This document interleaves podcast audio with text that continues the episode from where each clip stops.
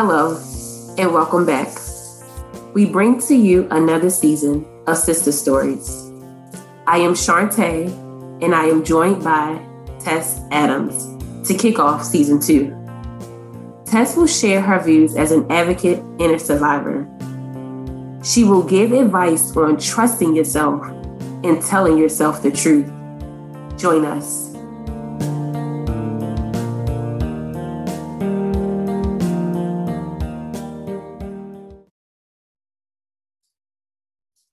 Hello, and welcome to season two of Sister Stories. This is Shartae from the Sisters Group. I am also the guest from episode four in season one. You all may remember Sisters stands for Survivors in Service to Extend Resiliency. This platform gives survivors the opportunity to tell their stories from a strength perspective focusing on their resiliency and healing journey rather than assumptions, myths, and stereotypes. Today, we have a special guest. She holds the position of transition coordinator with the Women's Resource Center to End Domestic Violence. She has been with the agency for 10 years, advocating for survivors as they continue on their journey. On today's episode, we will get insight from the view of an advocate who is also a survivor. Exploring her personal walk and the time and energy she pours into those families experiencing domestic violence. Welcome, Tess. Thank you, Shartae. Appreciate your introduction. Thank you for your time, as I'm sure your schedule is full. The honor is mine. Thank you for having me.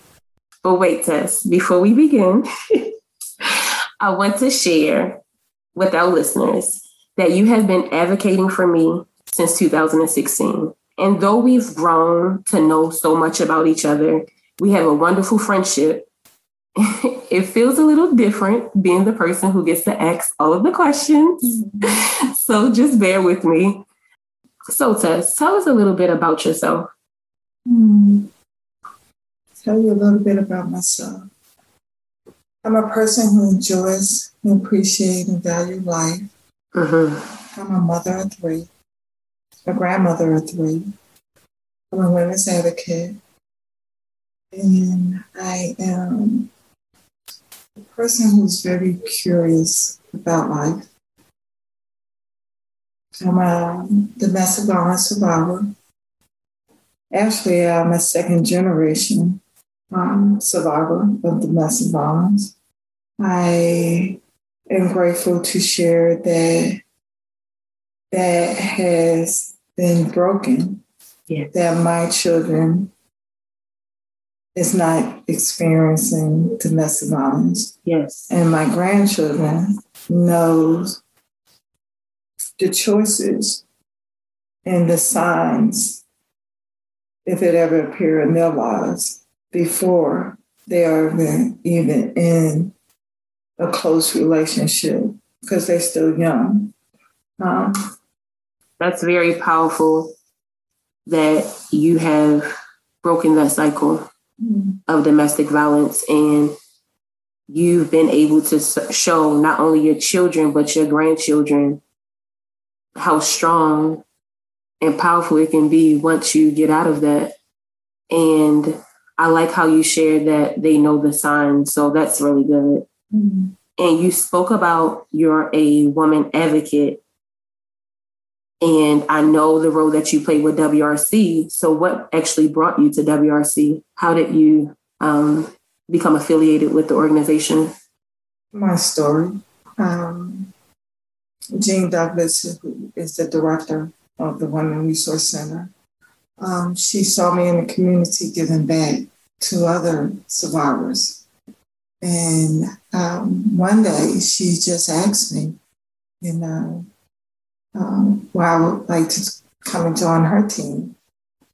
And um, that's when it all begins, where my story to me was given a sense of I wouldn't even say purpose. I don't want to um, put that into um, a destiny for what my life was supposed to be. But if it could at least give sense to why I experienced what I experienced for the years that I experienced. Because I was in that relationship for 16 years. Um, it took another 10 years for me to pick up and put those pieces back together again. Wow. Um, and so when I had the opportunity to uh, walk with other survivors, hear their stories, file identification, um, also to give back, which was given to me, the information, the resources to support the community. Um, it sparked a passion in me that I was really walking in a fulfillment of a purpose that was created from something that was trying to just take all the life out of me, physical, spiritually, and emotionally. Wow. Wow. That's uh, I'm saying wow because I'm stuck on those numbers. You said you were in the relationship for 16 years. Then it took you another 10 years to start. Is it to start your healing journey? Like what th- those 10 years? It, so is it 26 years you're saying that you gave to this? Pretty much. Um, right there at those numbers, as I said, was 16 years in the trenches of that relationship and how it left me. Um, I always say the physical abuse, as devastating as that is, um, it's nothing like the emotional and spiritual or how that leaves you. Um, especially for someone who had experience for the length of time that I did, it, it really took so much from me. You know, I didn't know who I was anymore. I um, didn't have a sense of um, a joy for life. I um, my self esteem um, aspirations, um, my existing, where do you go and how do you pick up from there? Right, right. You know, um, everything I thought and I believed, it was so murky. It right. was so just, um, it was just so clouded. I, I in, in, in the era that I was going through, being in that, this system that was in society at that time is once you took those vows, you mm-hmm. stood by those mm-hmm. vows. Mm-hmm. What goes on in your house stays in, your, in your, house. Yeah, right? I've heard that. Even in my generation era, right. I've heard the same thing. I've heard the same thing. What are you doing? What did you do wrong? Right. And so after he walked, mm-hmm. and that's the craziest part right there, mm-hmm. he left. Mm-hmm. He created all this devastation. He took all this life. And then when he was done, I was just tossed. And he went on and left me with the three children and apartment and he was like ghost and living his life.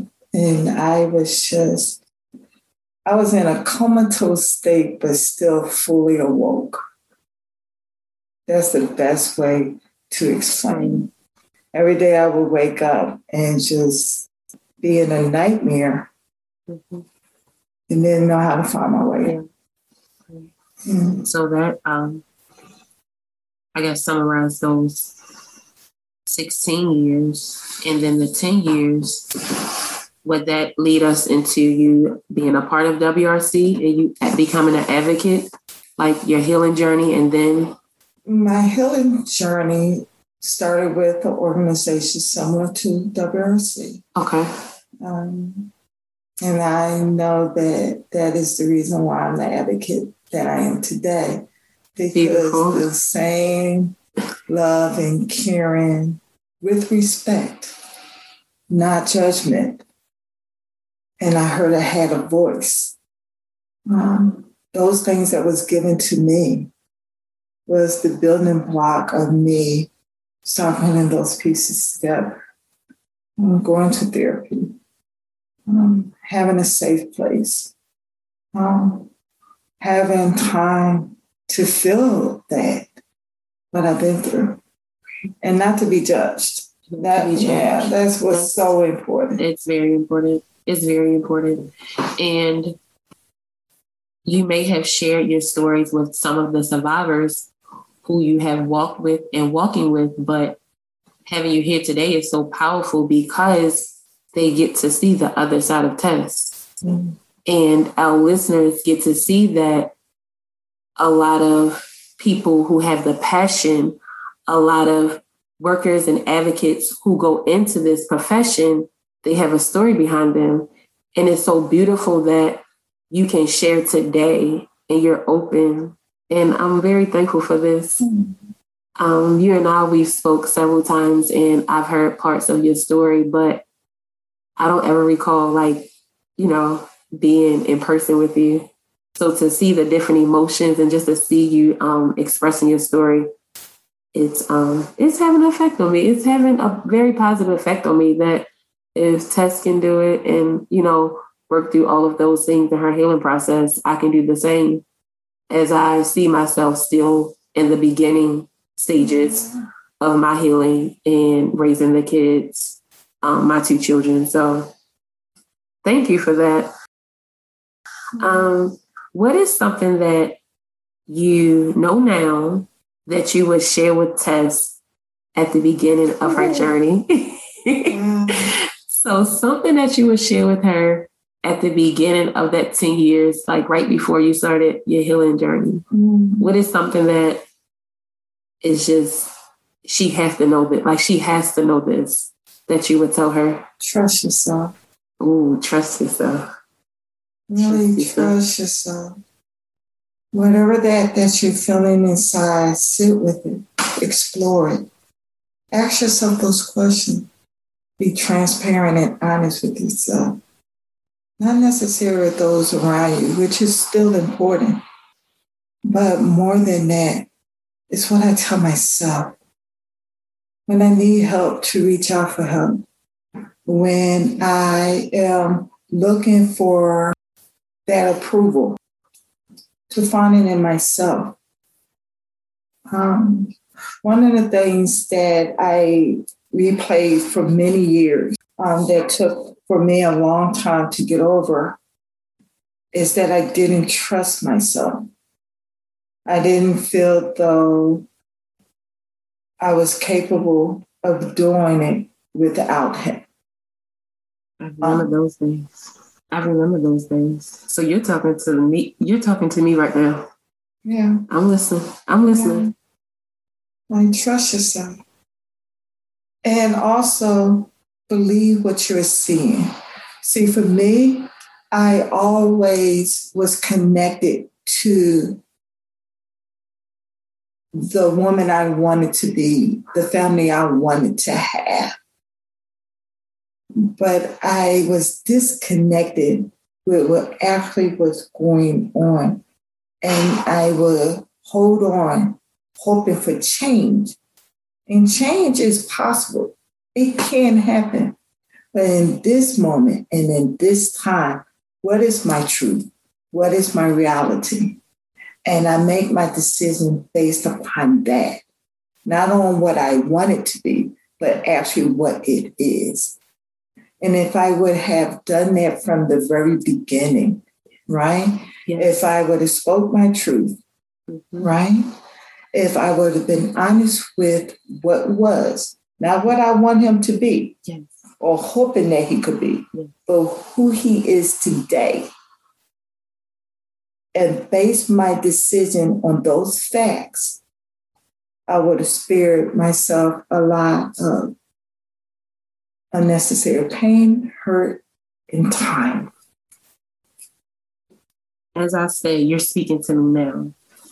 And because I think time helps as well.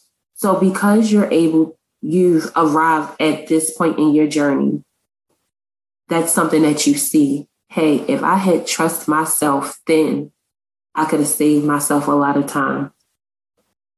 To me, that's easy, easily said than done. So could you give us a smaller step? Is there something that you can do that can get you to the point of trusting yourself? How can you look at him for who he is today? Look at what you have today.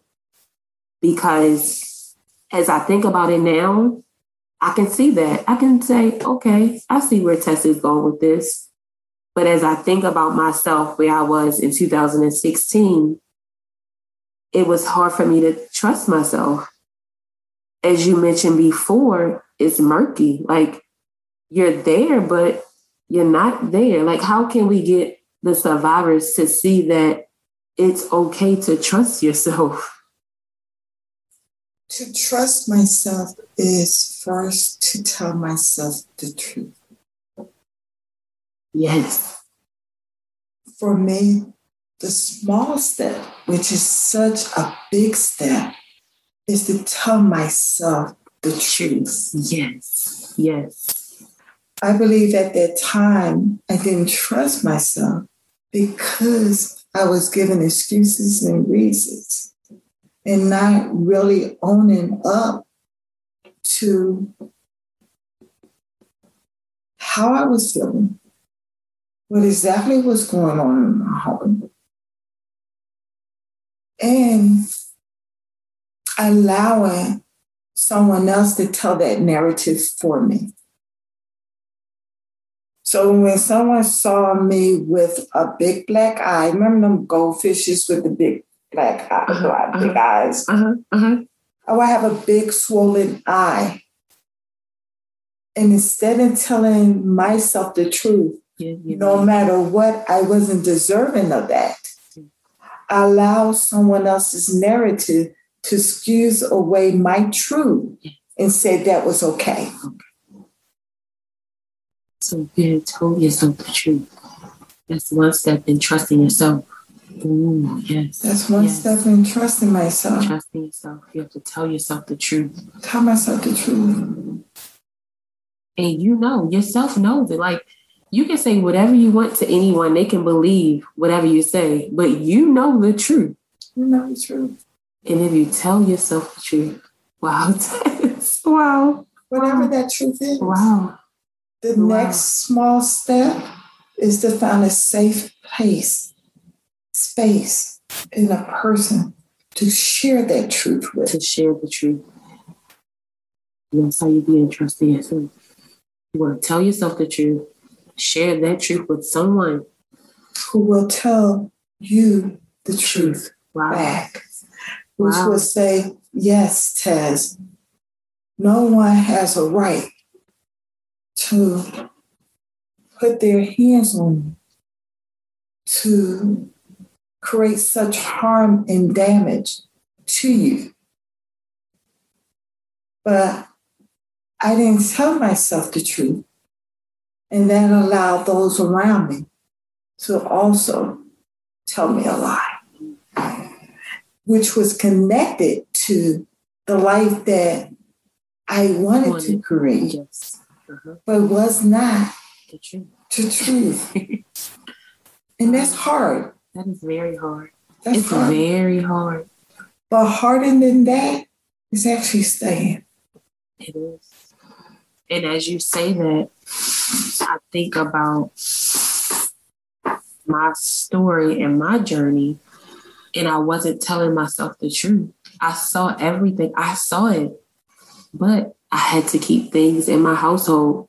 Don't tell anybody your business. And had I begun telling myself the truth, I could have learned to trust myself. But I'm thankful because though I didn't do those beginning steps, I found you. I found the person who I can tell my truth to. And you have been that person for me. It is amazing how things work out because though you experienced that story and you found your person, you are my person. You are the person I was able to share my truth with. And because you knew my truth, I was able to begin to start trusting myself. Wow. So you're breaking cycles and you're starting cycles.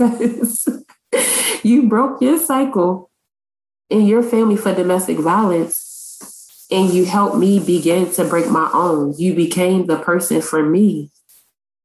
And that's, and just sitting here with you is just, and we can do that for each other, society, communities, yes. our friends, our families. Oh, yes.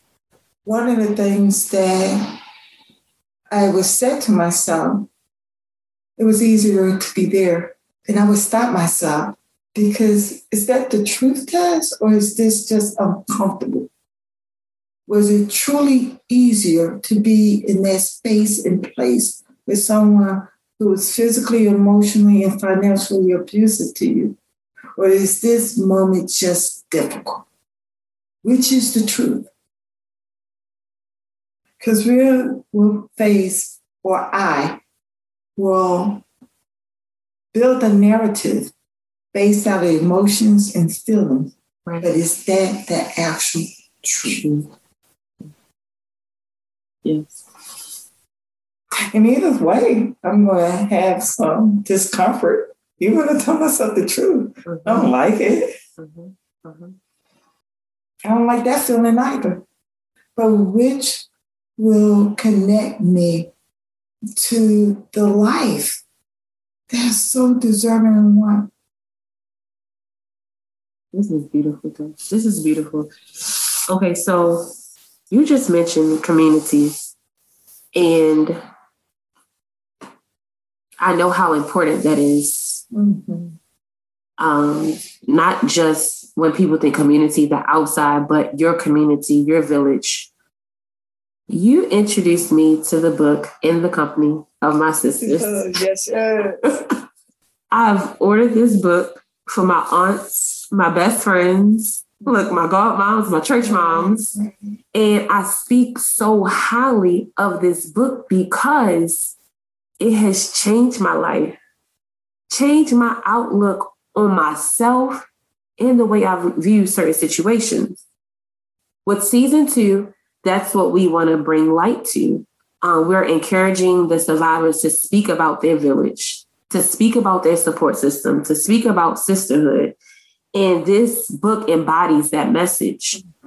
So you're like the perfect person to speak on this because you introduced this book to the sisters group. Could you share with us um, how your support system was. How was it with your three children? Did you have a village that you could mm-hmm. depend on? I know you mentioned when you find someone you tell find someone you trust, you tell them the truth, but did you have that person?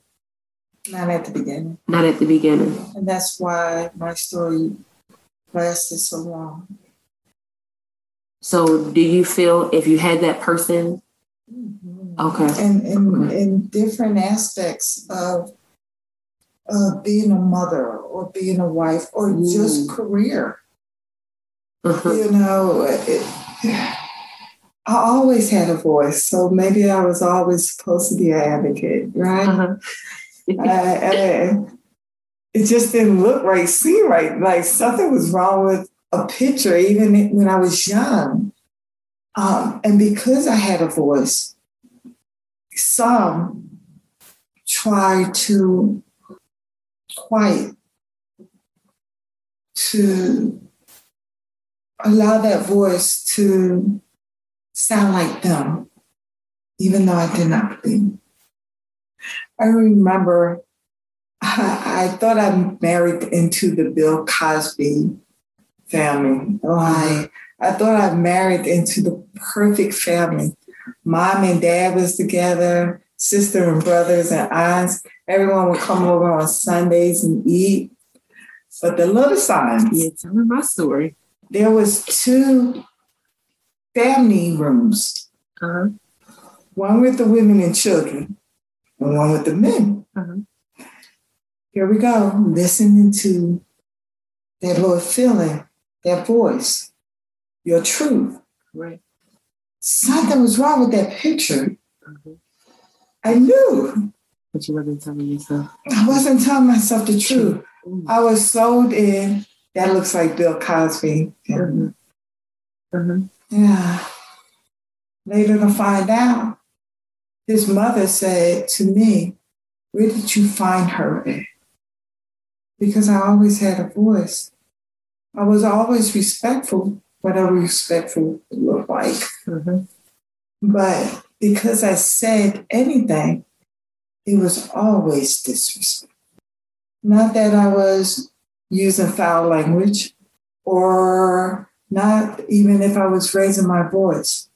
It was the fact that I had a voice, and that was disrespectful. And I knew no matter what this looked like, what this image portrayed, this is not what I want. And I think for me, that's where it began. Because for me, you couldn't just wake up one day and put your physical hands on me. For me. Right.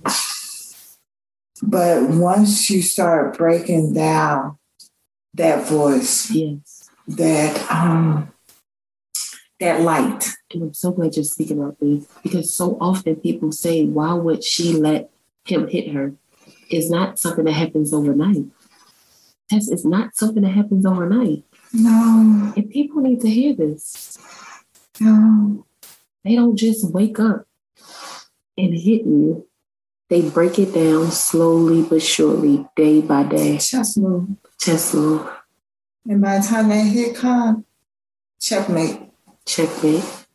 Wow. And then I'm questioning, looking at myself, how could I ever think to myself that anything that I did was deserving? And that person always had the free will to walk away. I remember one time in the middle of my relationship, I was in the car, I was so broken spirit, till I sat on the railroad tracks waiting for a train. Wow. And that's from day by day being broken down. Mm-hmm. Feeling alone, not being able to have a voice that is being heard or not explained away. Because even if someone was listening, they already came back with explaining the way. And it always resulted that I was the one. He's a good man. He's a good father.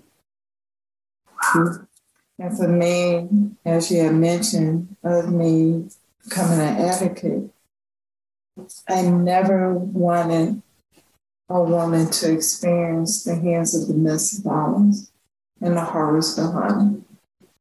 Yes. Yes. And I'm I'm happy that you were able to get that support system through the organization and the person to speak your truth to. Um, you didn't mention um, any family or friends. Were there families and friends there in the beginning, or How did Not that look for you? living the same life that I was. Okay, okay, I got. And I know some people, or as myself, my family was so far away. It was physical distance between us, and um, Same with I. My family was from Philadelphia, or still are in Philadelphia. Um, my family here came from his bloodline. right, and married into the bloodline. His sister become your sister. Right, right, His right. brother become your brother. His mom becoming your mom, right? And um, his friends And if I can say anything, and today I am married, but share. but it's not so entwined that I'm still not Tezzerae. Yes. I love and, that. And I love that, that right there is such a beautiful walk. To be able to walk with someone in a healthy relationship, but not lose yourself, have your own separate friends, have your own separate career, have your own separate accounts, right? Things you do together, uh-huh. but also not so embellished together to it's so meshed together to you don't even see or recognize your own self. Yourself. You lose yourself. And I'm so happy you have that. I am so happy. Yes. And you get to show that to your children and your grandchildren. Mm-hmm. That has to feel amazing. It does. It has to. It does. It really does. And when you was mentioning uh, the company of my sisters, uh-huh. I shared that with my children. And the we, book? Yes, yes. Oh. Yes, yes. I think we all have. Yeah. What was their take on it? It, of course, they was curious, but the most exciting moment I had is when my granddaughter saw the book. Uh-huh. And she opened the book and she looked up at her mom and she said, What's your mom giving you now to read? And she started reading. Beautiful. And to plant seeds to later on to be watered and nourished through their journey then those missing pieces, I believe, will start connecting themselves. They will have some roots that they can hold on to. I am so, so happy of the effort and the work that I put in to create the life that I am. And we can end it right there. We can end it right there to be in the space of your happiness. How after 26 years, you endured so much, but today you can be so, so, so happy. Mm-hmm. That's amazing, Tess. That's mm-hmm. amazing. That's amazing. And I thank you for sharing your story. And especially the part where you talked about how domestic violence doesn't happen overnight It's something that is like a day by day, they break down. They do certain things that you don't see it coming when it does. So I'm certain that someone listening today, it will make a difference in their life. So thank you. Thank you for having me.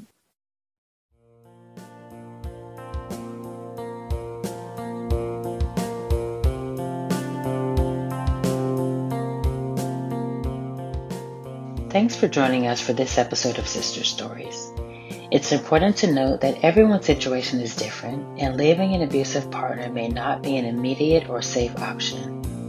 To explore additional options or for help with safety planning, please call the Women's Resource Center 24 hours at 404 688 9436 or the National Domestic Violence Hotline. That number is 1 800 799 7233. According to the National Coalition Against Domestic Violence, domestic violence is prevalent in every community and affects all people regardless of age, socioeconomic status, sexual orientation, gender, race, religion, or nationality.